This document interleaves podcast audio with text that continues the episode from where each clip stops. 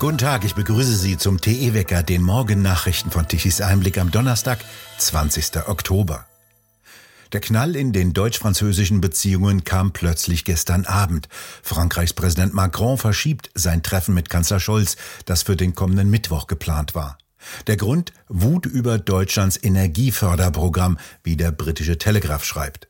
Frankreich sei wütend auf Berlin, weil es ein 200 Milliarden Euro Energieprogramm aufgelegt habe, ohne vorher seinen engsten EU-Partner zu konsultieren. Deutschland wiederum soll sich insgeheim über französische Heuchelei und Egoismus beschwert haben. Die traditionellen deutsch-französischen Regierungskonsultationen zu verschieben, komme zu einem Zeitpunkt, so der Telegraph, als Macron innenpolitisch unter Beschuss gerät. Er habe nämlich die Abgeordneten umgangen, um seinen Haushalt 2023 durch das Parlament zu bringen. In dem hat er seit den letzten Parlamentswahlen keine Mehrheit mehr. Die Opposition verkündete daraufhin, einen Misstrauensantrag zu stellen. Am Mittwoch spielten deutsche und französische Regierungsstellen die Angelegenheit herunter und sagten, sie bräuchten mehr Zeit, bevor sich die Staats- und Regierungschefs treffen. Die ersten derartigen Beratungen seit Amtsantritt von Kanzler Scholz im vergangenen Jahr übrigens. Der Sprecher von Scholz, Hebestreit, räumte ein, dass es so wörtlich eine Reihe von verschiedenen Themen gibt, mit denen wir uns im Moment befassen und zu denen wir noch keine einheitliche Position erreicht haben. Beide Seiten hielten es für sinnvoll, die Gespräche auf Januar zu verschieben. Unter vier Augen, so wieder der Telegraph, sei die Sprache jedoch wesentlich weniger diplomatisch ausgefallen. Demnach seien die Franzosen spürbar sauer auf die Deutschen, vor allem auf Scholz. Sie sagten es nicht öffentlich, aber sie seien privat wütend, zitiert der Telegraph eine Brüsseler Quelle. Auf französischer Seite werde unter anderem die Entscheidung Berlins beklagt, einen Großteil der zusätzlichen 100 Milliarden Euro an Militärausgaben für Standardwaffen aus den USA auszugeben, anstatt für neue EU-Verteidigungsprojekte zur Steigerung der Kapazitäten im eigenen Lande, auf die Frankreich gedrängt habe.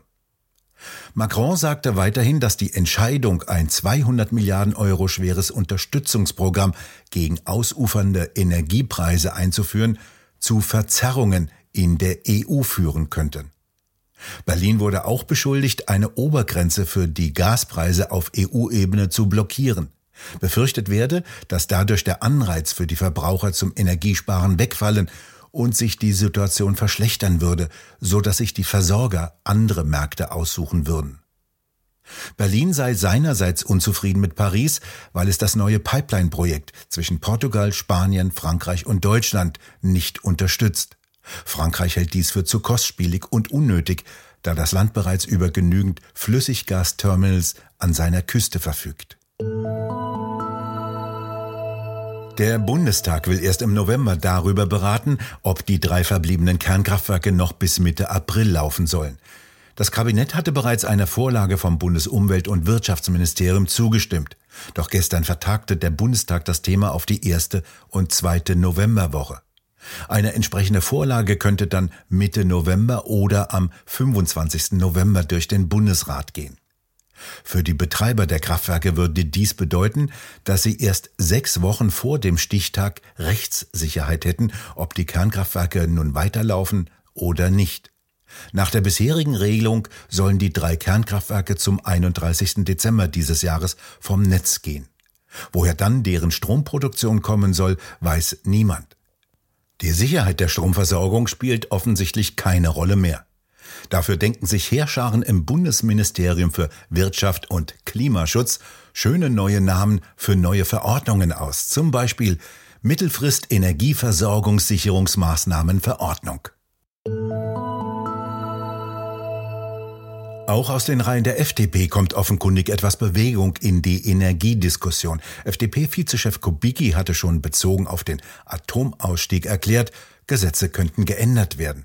Jetzt erklärte die FDP-Bundestagsabgeordnete Katja Adler wörtlich auf Twitter, wir lassen drei AKWs am Netz, um Deindustrialisierung, Wohlstandsverlust und Existenzvernichtung zu verhindern. Als Kompromiss konnte zunächst nur der 15.04.23 erreicht werden. Dies als neues Enddatum für Energiesicherheit zu sehen, wäre fatal, so Katja Adler wörtlich. Ein Antrag der Bundestagsfraktion der AfD zur Kehrtwende in der Energiepolitik wurde vor kurzem abgelehnt. Danach sollte die beschlossene Abschaltung der in Betrieb verbliebenen Kernkraftwerke wieder rückgängig gemacht werden. Und auch die Ende des letzten Jahres vom Netz genommenen Kernkraftwerke sollten wieder in Betrieb genommen werden. Die Bundesregierung stehe in der Pflicht, so hieß es seinerzeit in dem Antrag, die Energieversorgung Deutschlands zuverlässig und dauerhaft zu sichern. Heute will der Wahlprüfungsausschuss des Deutschen Bundestages eine teilweise Wiederholung der Bundestagswahl in Berlin empfehlen. Ein entsprechender Beschluss soll heute im Ausschuss gefasst werden. In 431 von 2256 Berliner Wahlbezirken soll danach die Wahl wiederholt werden. Darauf habe sich die Ampelkoalition in Berlin geeinigt. Dies geht aus einer Pressemitteilung der parlamentarischen Geschäftsführer der Ampelkoalition hervor. Anders als der Bundeswahlleiter solle die Wahl in allen Wahlbezirken wiederholt werden, in denen Fehler aufgetreten seien und nicht nur in jenen sechs vom Bundeswahlleiter angegriffenen Wahlkreisen. Die Wähler in diesen Stimmbezirken sollen erneut eine erste und eine Zweitstimme abgeben können. Die Wahlzettel sollen die gleichen sein wie bei der ursprünglichen Wahl. Am 11. November soll voraussichtlich der Bundestag darüber entscheiden. Am 16. November wollen die Richter des Berliner Landesverfassungsgerichtshofes ihre endgültige Entscheidung über Neuwahlen zum Berliner Abgeordnetenhaus und den Bezirksvertretungen bekannt geben. Diese beiden Wahlen fanden zeitgleich mit der Bundestagswahl im vergangenen Herbst statt. Zu Beginn der mündlichen Verhandlung sagte die Präsidentin des Berliner Verfassungsgerichtes, der Gerichtshof ziehe eine komplette Wiederholung der Wahl in Betracht. Wahlfehler könnten Auswirkungen auf die Mandatsverteilung und damit die Zusammensetzung des Parlamentes gehabt haben. Langwierige Recherchen von Tichys Einblick hatten aufgedeckt, dass Tausende von Wählern ihre Stimmen entweder nicht wirksam oder unter unzumutbaren Bedingungen oder nicht unbeeinflusst abgeben konnten. Vielfach haben außerdem falsche oder kopierte Stimmzettel vorgelegen. Sämtliche Fehler und Irregularitäten sind in einem solch hohen Maße aufgetreten, dass sie mandatsrelevant und keine Lappalie sind, wie zunächst Politik und Medien behaupteten. So sitzt die Partei Die Linke nur deshalb in Fraktionsstärke im Bundestag, weil sie in zwei umstrittenen Berliner Wahlbezirken Direktmandate bekam. Zusammen mit einem weiteren Direktmandat in Leipzig reichte dies aufgrund einer entsprechenden Regelung für den Einzug in den Bundestag. Sollte die Linke mindestens ein Berliner Direktmandat verlieren, so wäre sie nicht im Bundestag vertreten. Jetzt hat auch der bekannte Möbelhersteller Hülster aus Stadtlohn Insolvenz angemeldet. Horrende Energiekosten für die etwa 100.000 Quadratmeter Produktionsfläche sowie massive Preissteigerungen bei Rohstoffen und in der Zulieferung nannte Geschäftsführer Thomas Knecht als Gründe für die Unternehmenskrise. Zusätzlich geschwächt worden sei der Traditionshersteller, der einst als Tischlerei gegründet wurde, durch die allgemeine Kaufzurückhaltung angesichts des Ukraine-Krieges und der Energiekrise. Das Unternehmen soll in Eigenverwaltung saniert werden. Betroffen sind 600 Mitarbeiter. Das operative Geschäft soll unverändert weitergeführt werden. Willkommen im Chaos, der Titel des neuen TE-Talks. Roland Tichy und Frank Henkel diskutieren über die immer kurzfristigere, unplanbarere Energiepolitik mit Saskia Ludwig, Johanna Wahrlich und Hans-Jürgen Völz. Wir reden ja häufig über Volkswirtschaft und Herr Völz wird uns das dann auch erklären. Aber wie ist es jetzt für Betroffene? Was sind aus Ihrer Sicht die am härtesten getroffenen Bürger durch eine Politik, die ständig neue Sparappelle bringt, aber sonst weniger auf die Beine? Naja, vor allem sind natürlich neben den einzelnen Bürgern auch die kleinen und mittelständischen äh, Betriebe betroffen. Und es findet ja im Moment eine große Umverteilung statt, von der Mitte nach oben zum Beispiel. Also dass die mittelständischen Einzelhändler ähm, oder, oder Unternehmen eben ihre Kunden verlieren an große Konzerne. Und dann halt natürlich auch eine Umverteilung nach unten. Also wenn jetzt ein Bürgergeld eingeführt wird oder irgendwelche Staatshilfen verordnet äh, werden, dann werden die natürlich von dem Mittelstand bezahlt. Also der Mittelstand blutet aus äh, und es findet zeitgleich eine Umverteilung von der Mitte nach oben, aber auch nach unten statt.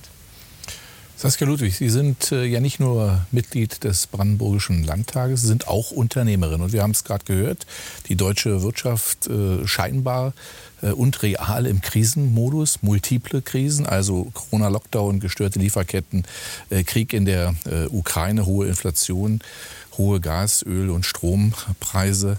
Fachkräftemangel, wenn wir Sie hier in der Runde haben, als Unternehmerin, als mittelständische Unternehmerin.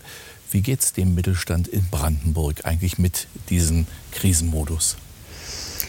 Also man könnte ja bald sagen, dass äh, der Mittelstand den Krisenmodus mittlerweile verinnerlicht hat. Ähm, aber das Problem insgesamt ist, was Herr Tichy auch schon gesagt hat, ist diese Selbstbestimmung, die nicht mehr da ist. Man hat es selber eben nicht mehr in der Hand und es liegt auch nicht mehr am eigenen Vermögen oder Unvermögen, ob was funktioniert oder nicht funktioniert. Und weil Sie gerade angesprochen haben, Fachkräftemangel, da kann man sehr breit und intensiv darüber diskutieren. Das Bürgergeld, was kommen wird, äh, am 1.1. wird die Situation noch verschärfen. Und da kann man natürlich auch schauen, welche Entscheidungen der Politik auch dahin geführt haben, dass dieser Fachkräftemangel ähm, jetzt auch mit voller Wucht da ist. Das vollständige Gespräch können Sie sich anhören und auch ansehen heute Abend auf der Webseite tichiseinblick.de. Es bleibt weiterhin mild im Oktober, voraussichtlich sogar bis zum Monatsende. Allerdings wird es ab heute unbeständiger. Das Tief über dem Atlantik breitet sich nämlich weiter aus. Von Westen kommen ab Nachmittag feuchtere Luftmassen, die auch Schauer mitbringen. Die Temperaturen bewegen sich zwischen 11 und 14 Grad, im Süden bis zu 19 Grad und in Freiburg im Breisgau können es sogar bis zu 21 Grad werden. Im Osten wird es heute noch einmal sonnig, zwischendurch etwas Nebel und die Nacht bleibt klar. In der Nacht zum Freitag kommen von Westen weiterhin ausgeprägte Schauer, in denen auch mal ein Gewitter eingelagert sein kann. Der Freitag wird dann deutlich unbeständiger als der heutige Donnerstag. Wir bedanken uns fürs Zuhören. Schön wäre es, wenn Sie uns weiterempfehlen. Weitere aktuelle Nachrichten lesen Sie regelmäßig auf der Webseite tichiseinblick.de und wir hören uns morgen wieder, wenn Sie mögen.